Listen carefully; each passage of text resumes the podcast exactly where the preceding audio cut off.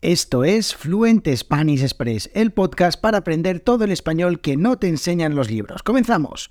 Muy buenos días, bienvenidos, bienvenidas a Fluent Spanish Express Podcast todos los días de lunes a viernes, contenidos con consejos, con recursos y recomendaciones, como siempre digo, para llevar vuestro español al siguiente nivel. Hoy es jueves 25 de mayo de 2023, episodio número 375 de Fluent Spanish Express Podcast y el episodio de hoy va de expresiones. Ya sabéis que en, las últimas, en los últimos dos episodios pues eh, tuvimos entrevista con estudiantes, pero hoy vamos a continuar con algunas expresiones coloquiales algunas expresiones que utilizamos en español y Siete expresiones con el verbo echar, echar sin H. Pero antes de ello, como siempre, me presento. Mi nombre es Diego Villanueva, profesor de español y creador de Fluent Spanish Express. En www.fluentespanish.express, dos recursos, dos herramientas súper interesantes, súper útiles para llevar vuestro español al siguiente nivel. La primera de ellas, pues todas las transcripciones totalmente gratuitas de estos episodios del podcast, de los 375. Simplemente buscáis el episodio, ahí tenéis el audio, tenéis el texto,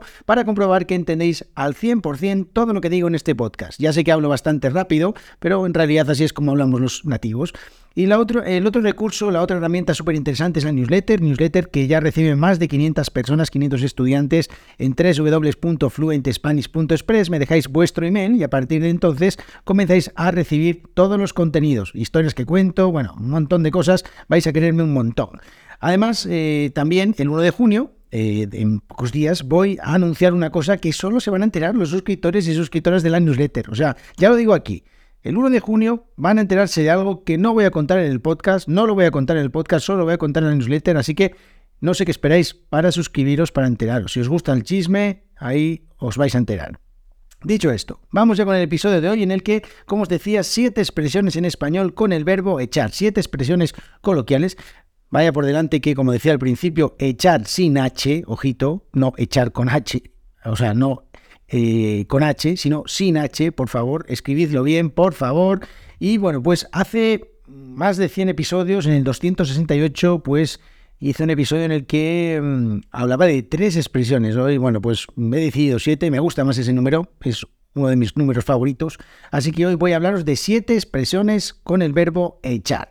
Venga, empezamos. La primera, echar balones fuera. ¿Qué significa echar balones fuera? Bueno, sabéis lo que es un balón, ¿no? Con eso que se juega al fútbol, el baloncesto.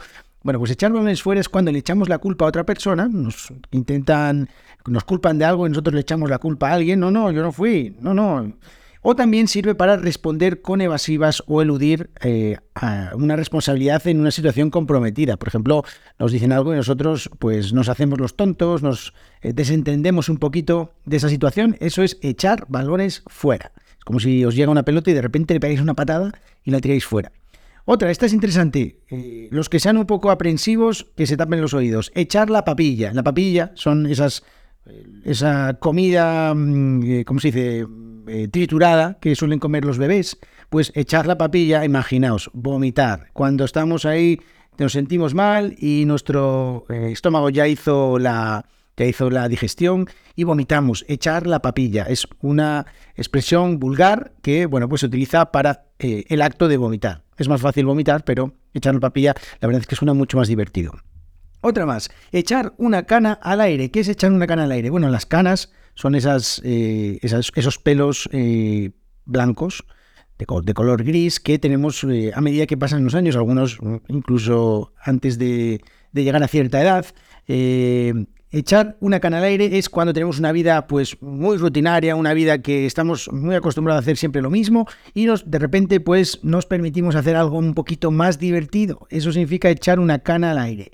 Otra más, echar un ojo. Echar un ojo, cuando echamos un ojo a algo o a alguien, pues significa vigilar. ¿Vale? Por ejemplo, echen un ojo a los niños que están ahí jugando, no vaya a ser que la líen. Así que echar un ojo. Otra más, echar raíces. Establecerse en un lugar en el que no has nacido. Por ejemplo, si estás, eh, has nacido en un sitio y te vas a ir a otro y estás muy, eh, digamos, te compras una casa y no sé, y los niños van a la escuela y toda la historia, se dice que estás echando raíces o que has echado raíces, porque te estás estableciendo o te has establecido en un lugar en el que realmente no has nacido. Otra más, echar en la, eh, sal en la herida. Hay algunas personas que dicen echar sal en la herida abierta. Bueno, para mí me parece un poco redundante porque la herida, entiendo que es una herida que tiene, que está abierta, ¿no? Si no, no diríamos herida. Pero echar sal en la herida, pues eh, es cuando intentamos hurgar en la herida también, como hacer hincapié en la desgracia de alguien, cuando nos queremos, entre comillas, eh, pues mm, hacer como se dice, fuego del árbol, eh, leña del árbol caído, fuego del Bueno, el caso es que intentamos aprovecharnos de la desgracia de alguien o, le, o le intentamos hacer daño eh, en una herida que tiene. Bien, venga, la última, esta os va a gustar, es divertida, echar un kiki. Echar un kiki, ¿qué es un kiki? Con dos Ks, kiki, pues eh, un coito, una cópula sexual. Bueno, eh, a ver, vamos a dejarnos de tonterías. Follar. Echar un kiki es follar. Vamos, echar un polvo también. Ocho, mira, ocho expresiones. Echar un polvo con echar un kiki, ¿vale? Es mucho más divertido echar un kiki, pero también existe echar un polvo. ¿Cuál se utiliza más de las dos? Bueno, pues yo creo que echar un polvo, pero la verdad es que echar un kiki es tan divertido que se sigue utilizando. Así que estas expresiones espero que os hayan gustado. Mañana nuevo episodio de viernes. Os recuerdo suscribiros a la newsletter en www.fluentespanish.express. Que tengáis muy buen jueves. Adiós.